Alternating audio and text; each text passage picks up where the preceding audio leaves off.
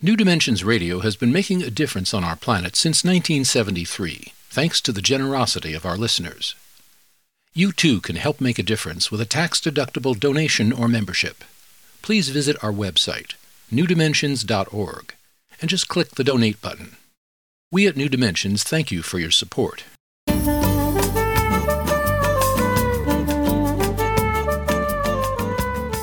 Hello, I'm Justine Willis Toms. Today I'm hosting Lama Palden Drolma. She is the author of Love on Every Breath Tonglen Meditation for Transforming Pain into Joy. And she's also the founder of the Sukhasiddhi Foundation, a Tibetan Buddhist center in Marin County in Northern California. Lama Palden, welcome to the New Dimensions Cafe. Thank you. A pleasure to be with you. It's a pleasure to have you. This book and your teaching is about a particular meditation practice, really an ancient practice that comes from many, many centuries ago, particularly from Buddhist mm. meditations. How does it differ from other meditations? Well, it's a very active, creative meditation that is worked with the breath and it works with imagining certain things and then bringing in a sense of awakened presence into our heart and working with transforming suffering of ourselves and others into love, into healing energy, into joy. So it's a very active meditation and it's a thousand year old meditation from the Tibetan tradition. And the one that you used harkens back to some women teachers. Yeah, a woman teacher named Niguma, who in a lineage I received from my teacher was one of the two primary original teachers of this Shangpa lineage. I think that there was a story that you tell about this loving meditation. It's just so loving and one that helps to eradicate suffering. And you tell a story of Jetsuma, her mother, uses meditation. I, I think this is a good example of the active process of this meditation. If you could tell that story. Right. And her mother. So, this is a friend of mine who's a Buddhist nun and a teacher, has a nunnery in India, and she's British, she's English. So, growing up in England, it was just her and her mother. Father wasn't in the picture. And one day she told me this story. So her mother was not a Buddhist or anything. She was spiritual, her mother. But this is an example of how this practice is very universal and can spring up anywhere, you know, in anyone's heart. And it's so simple to do an on the spot version. So what happened was Jetsun Tenzin Palmo was a young girl of about seven or eight or nine somewhere. And this pot of really hot liquid overturned on the stove and burned her very, very badly. And her mother came in right at that moment and saw it happening and, of course, was horrified. And her mother told her later that her first thought was, May I take all this pain in and may my daughter have no pain. So the mother prayed that very, very strongly. So then they took the little girl to the hospital. And while she was in the hospital, of course, it took months because she was very badly burned. And she told me that the whole time in the hospital, she had no pain. And the doctors and nurses kept telling her, You are such a good little girl. You're not complaining. Like you never complain. And she said, I'm not such a good little girl. I just don't feel any pain. And so she attributed this to the fact that her mother told her later, you know, while she's in the hospital, Oh, I prayed like that.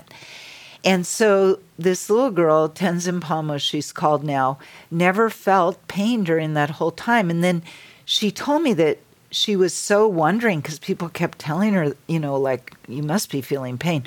So she thought to herself, somehow I should feel this pain they're talking about. And so she asked for herself to feel the pain for a few moments. And she said all of a sudden she felt it, and it was like this excruciating pain. And then again, it closed up and went away. And so this was how it was for her for many months. She never ever really felt except for that brief period when she opened to it. And that was what her mother had shared. And so, you know, we don't know. It's like that was a mother's heartfelt wish for her child. And somehow her daughter didn't feel pain, and the mother wasn't in pain either. So, describe this meditation then and help it be available to all of us because it sounds very profound, but also very simple. Yes. So, there's eight steps, and it's valuable to learn the whole, all the steps if you can. And then once you're familiar with each step, you can do any of those just in 10 seconds. So I won't go through the whole eight steps, but there's a process that helps us to actually connect with awakened mind, awakened presence, or we might call that divine presence, to connect with that and then to feel that inside of ourselves, to receive the blessing of that and feel that inside of ourselves. And that is who we truly are, but it's covered and we don't know that. So it helps this step to anchor a sense of this awake presence, divine presence in our hearts. Then on the in breath, we breathe in the suffering of ourself or someone else or many beings. We breathe in that suffering. It's instantly transformed through the light of awakened presence in our heart, through a lightning bolt that emanates out, completely transforming all the suffering. And then on the out breath, we send that healing energy, that awaken love back into whoever we're doing the meditation for ourselves or for others and see them healing and being transformed and awakened gradually, full of light, totally awakened. And so this is the process at the heart of this meditation is the transformation of the suffering of ourselves and others into healing awakened love. So even breathing in that suffering, it's not like then that suffering festers in our heart. It no. doesn't sit there in our heart. It's transformed. It's as you instantly say, transformed. A lightning bolt. Absolutely. And without even knowing it, we're taking in suffering a lot of the time from everything in the media that we hear, you know, and of course we all have our own sufferings as well. So this meditation is very proactive in processing and liberating what we've already taken in, and then consciously working with ourselves and others to actively transform and liberate the suffering into love. And when the suffering turns into love and we're full of love, instantly joy is there because it's a great joy to be filled with love. So tell me, Lama Palden, what can we do in our life to help us remember to tap into this? It sounds great, but our habits are to live in anxiety or anger or just fear. Right, absolutely. Yes. So for all of us, I think this is where spiritual practice comes in that we need to set aside a time in our daily life where we again and again return to the meditation cushion or our knees or whatever it is and do spiritual practice because this is how we train ourselves to actually calm down, to be at peace, and to allow these natural qualities of love and joy and compassion to really be present within us. That time of spiritual cultivation helps us to be in touch with who we really are. I think you use the words in your book. Uh, your meditation practice is non negotiable. So, say more about that. Well, this actually came from one of my students who was so brilliant, you know, because she was in a long term training program that required two hours of meditation a day. And so she said that how she managed to stick with it and have it get done was that she put it in a category where her meditation was like brushing her teeth. It was non negotiable. She just does it every day. And then it just works.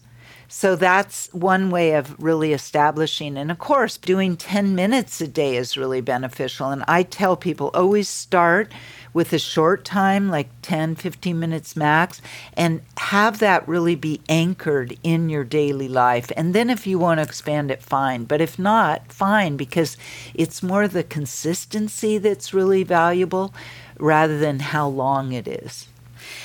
One of the things that you talk about at some length is taking refuge what do you mean about taking refuge? That's one of the steps to take refuge.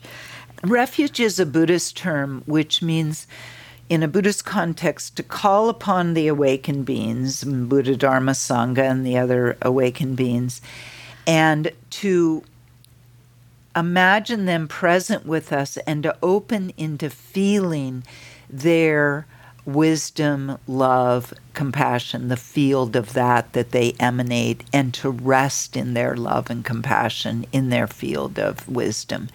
And that nourishes us, it gives us sanctuary, it brings us peace, it brings us a feeling of being held in divine presence. And so, this is the Buddhist idea of going for refuge. And also contained in that is the idea that the Buddhas stay with us from now until full awakening. They will guide us and mentor us and stay by our side.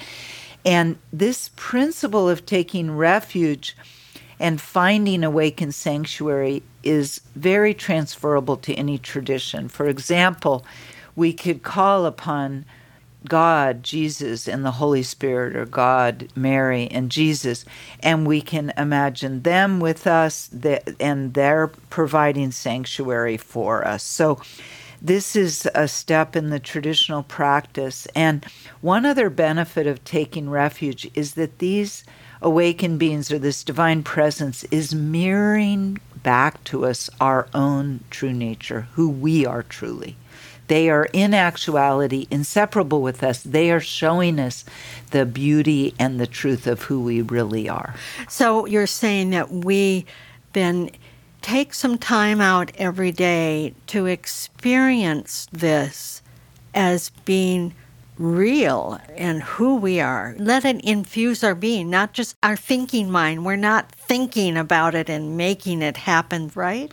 Right. It's an experience of opening to this awakened presence and realizing that they are reflecting to us who we truly are, the magnificence of our awakened wisdom and love that is ever present everywhere.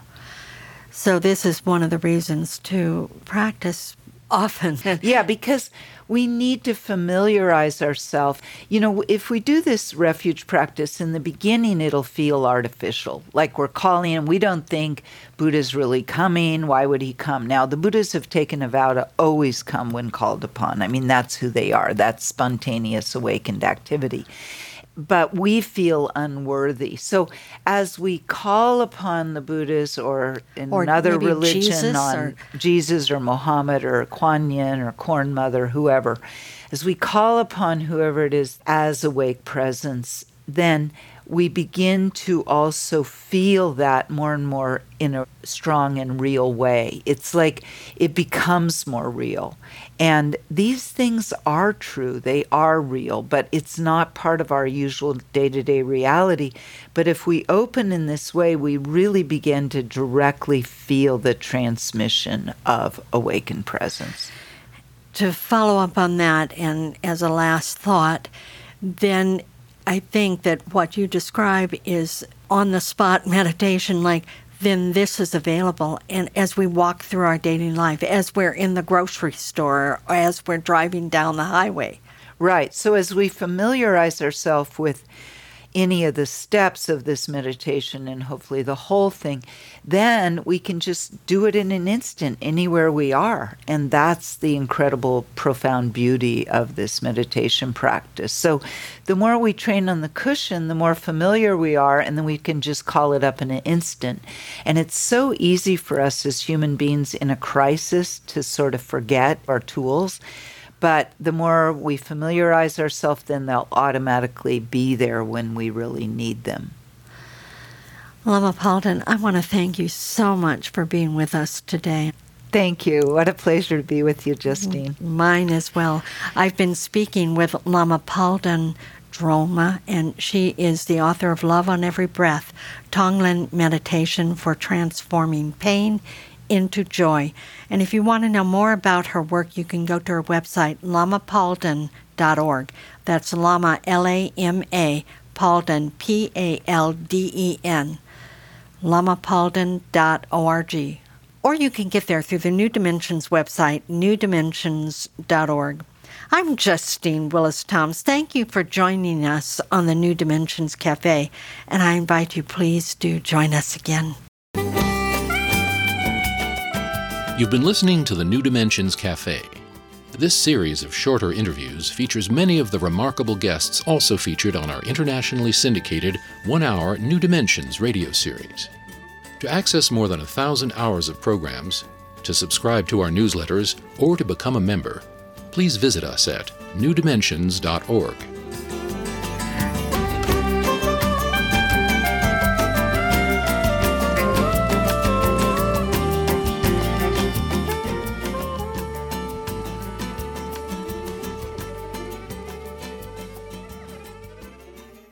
New Dimensions Radio has been making a difference on our planet since 1973, thanks to the generosity of our listeners. You too can help make a difference with a tax-deductible donation or membership.